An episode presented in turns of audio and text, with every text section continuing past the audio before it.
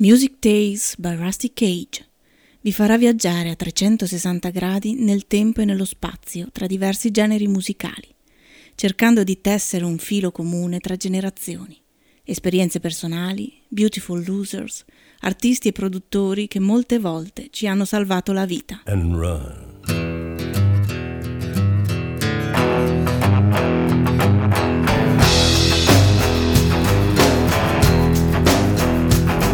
When the forest burns along the road like God's eyes in my headlights.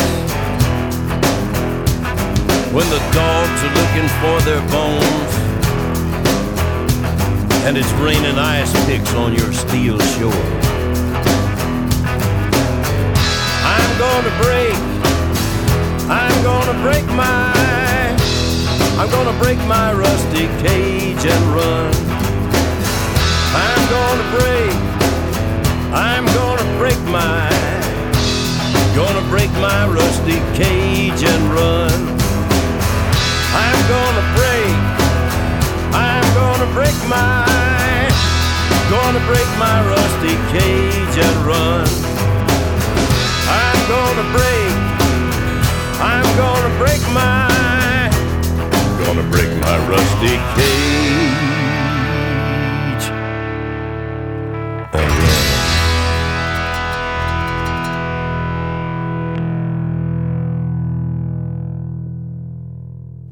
Buonasera a tutte le ascoltatrici e gli ascoltatori di Music Tales by Rusty Cage, trasmissione sulla memoria musicale e non solo.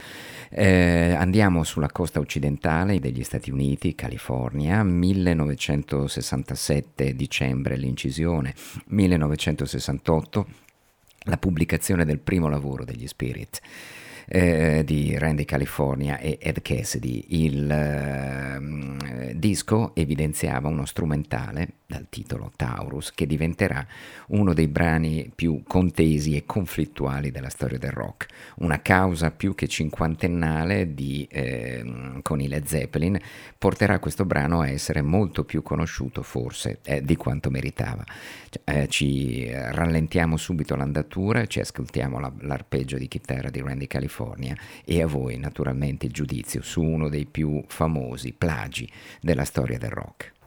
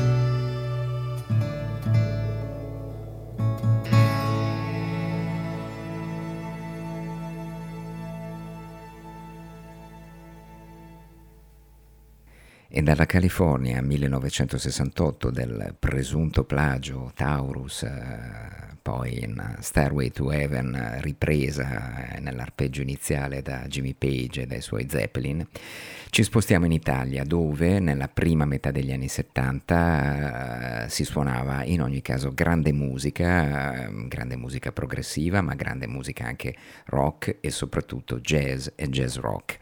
I nostri gruppi non avevano nulla da invidiare ai Return to Forever piuttosto che ai Weather Report, che si cautelavano molto bene invitando i promoter eh, italiani ed europei a non mettere in apertura quei gruppi eh, così energetici, così esplosivi, eh, così pieni di talento, eh, quali erano ad esempio eh, i Perigeo, Perigeo di Franco D'Andrea, Giovanni Tommaso, Bruno Biriaco, eh, davvero un gruppo coeso ed eccezionale, un quintetto, un pentagono davvero fantastico nell'ambito della jazz fusion. Nel 1974 usciva la loro Via Beato Angelico, campionata ancora nel 2020 da eminenti rapper eh, americani.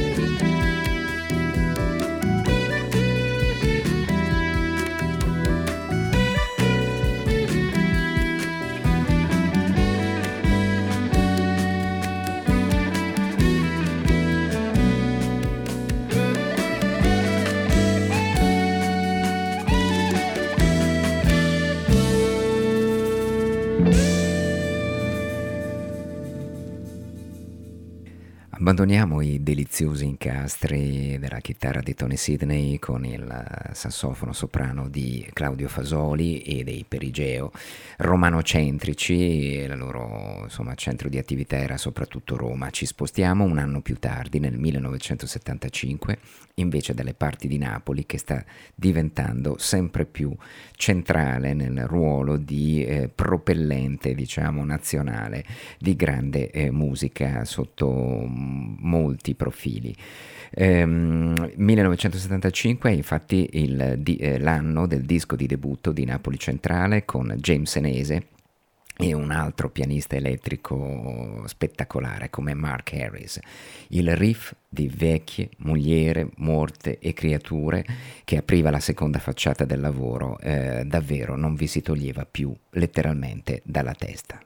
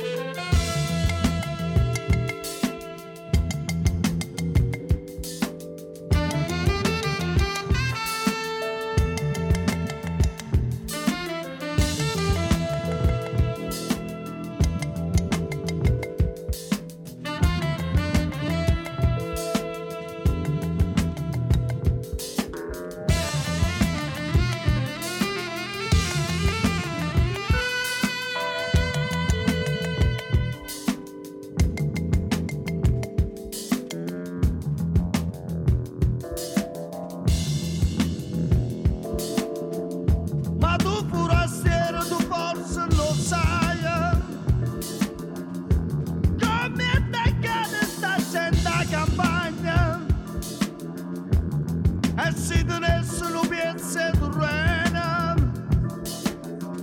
ecco qui su Turrena poteva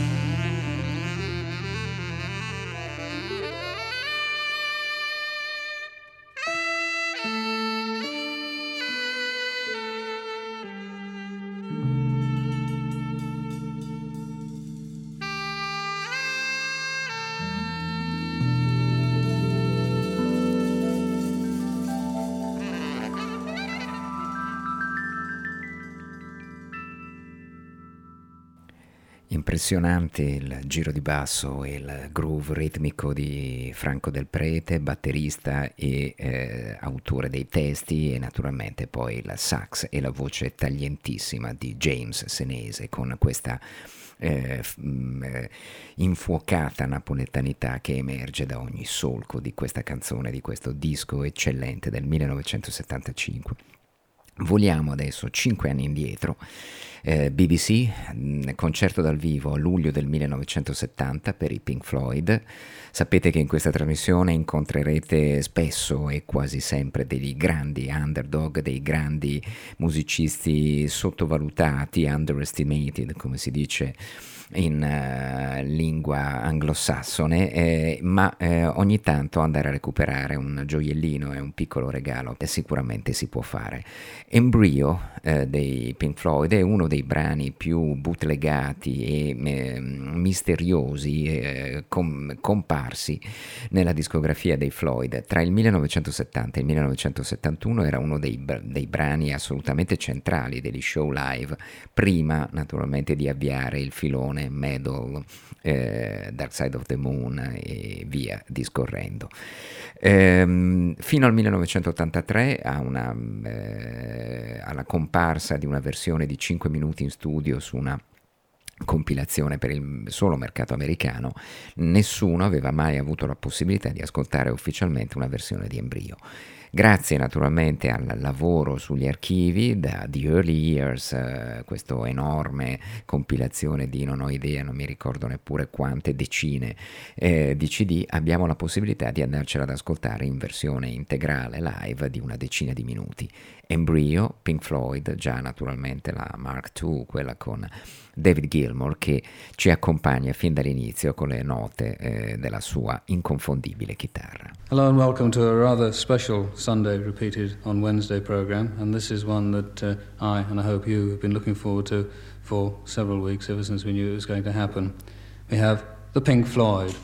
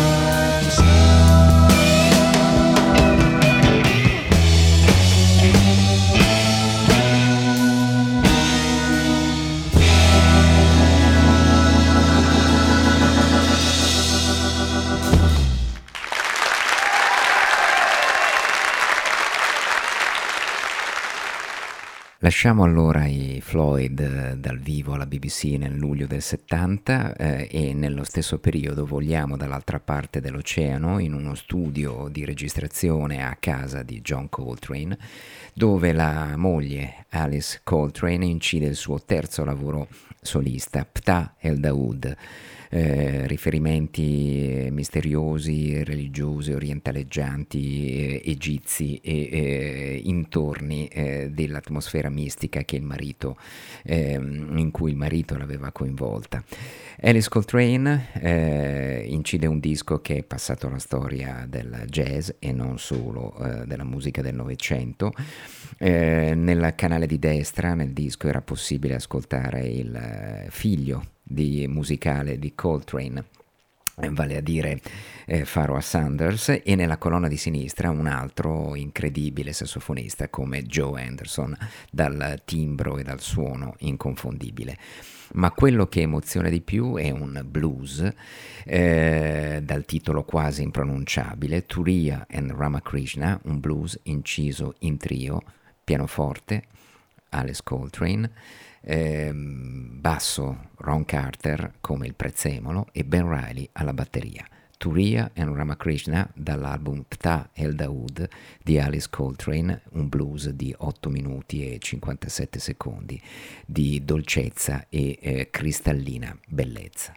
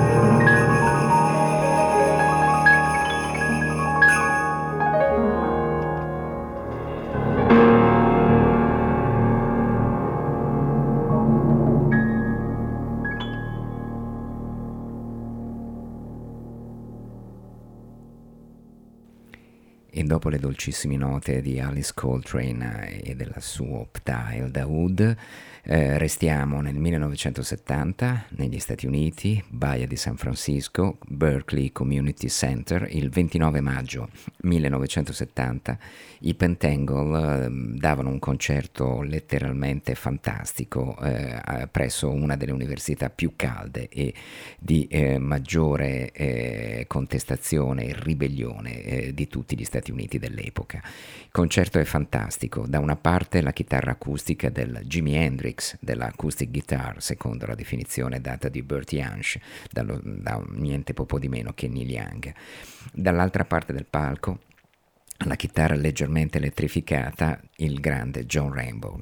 Poi una sezione ritmica da paura, Terry Cox alla batteria, jazz e Danny Thompson al contrabbasso che ritroveremo poi con John Martin con, e con mille altre avventure sonore. Alla voce la acutissima e leggiadra voce di Jackie McShee. I Pentangolo erano un gruppo eccezionale e con loro, con questa gemma di 18 minuti che si eh, dilata senza mh, mm, paura e eh, senza paura anche noi riusciamo a condividerla con voi. Buonanotte a tutte e tutti.